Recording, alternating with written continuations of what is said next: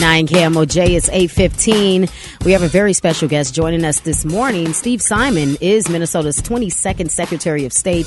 As Minnesota's Chief Elections Administrator, his mission is to protect, defend, and strengthen the right to vote in Minnesota and to make it as easy as possible for every eligible Minnesotan to vote. Good morning to you, Steve. Thanks for joining us. Hey, good morning. Thanks for having me. Not a problem. Let's talk about some of our options here with this election this year. Very important election. What do Minnesota voters need to know about voting in 2020? Anything in particular, Steve? Yes. Three major ways to vote. One is on game day, on November 3rd in person, of course. Mm-hmm. If you don't know where your polling place is, you can go to our website, mnvotes.org, mnvotes.org. Second way is to go in person, but not on election day. You could go today or tomorrow or the next day. Typically at a city or county office, you can avoid the crowds on election day.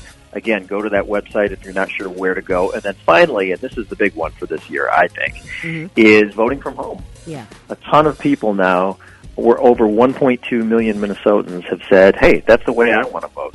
It's mm-hmm. not new. It's not something that's just for COVID. It's been around a long time, but it's super, super popular this year. You just go to that website, mnvotes.org. Takes you probably maximum 5 minutes. Have that ballot come to where you live. For sure. So, Steve, for voters who choose to vote in person on Election Day, what precautions are being taken to keep polling places clean and safe, as most people are a little worried about that?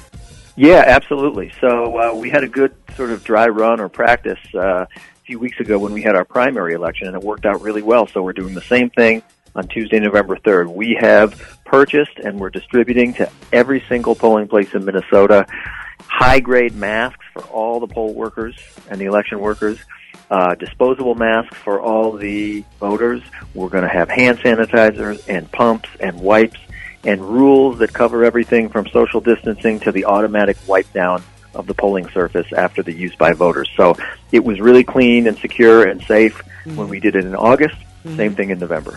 I agree. I felt really safe. I felt like everything was sanitized. I felt like it was a really quick, for my polling place anyway, it was a pretty smooth process. It was not a lot of people. And so for people who have not voted in person this year anyway, I think that it's not as nerve-wracking as I think most people think it may be.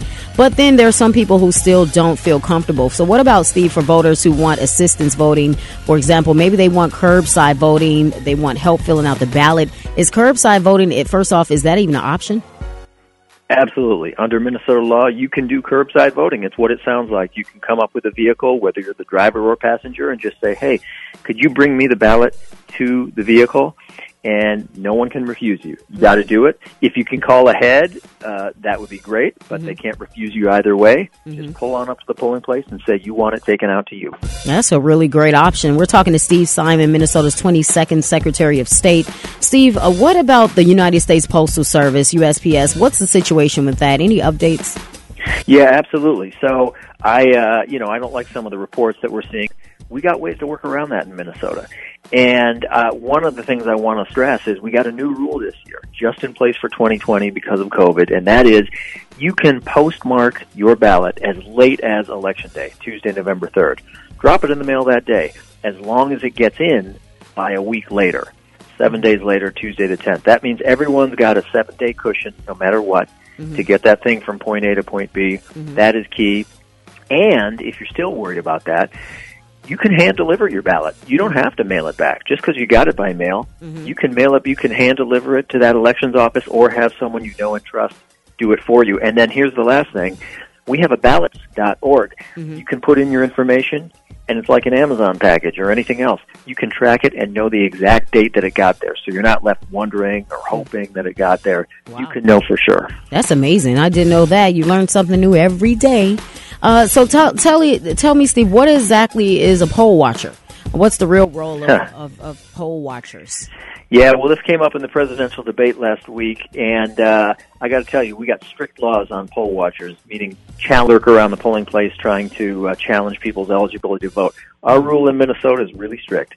Every major political party only gets one. That's it. Maximum of one in the polling place. Mm-hmm. They've got to be designated by writing, but here's the thing. Once they get there, they can't come within 6 feet of a voter. They can't talk to a voter, and If they're going to challenge a voter's eligibility, it's got to be based on personal knowledge. That's the language in the law, personal knowledge. They can't just say, hey, she looks funny, or hey, I got a bad feeling about him. That's not good enough. You've got to know or have reason to know. Maybe it's someone on your block or a relative or a friend of a friend or something like that, and you know they're not 18 or you know they're from Sweden or something like that.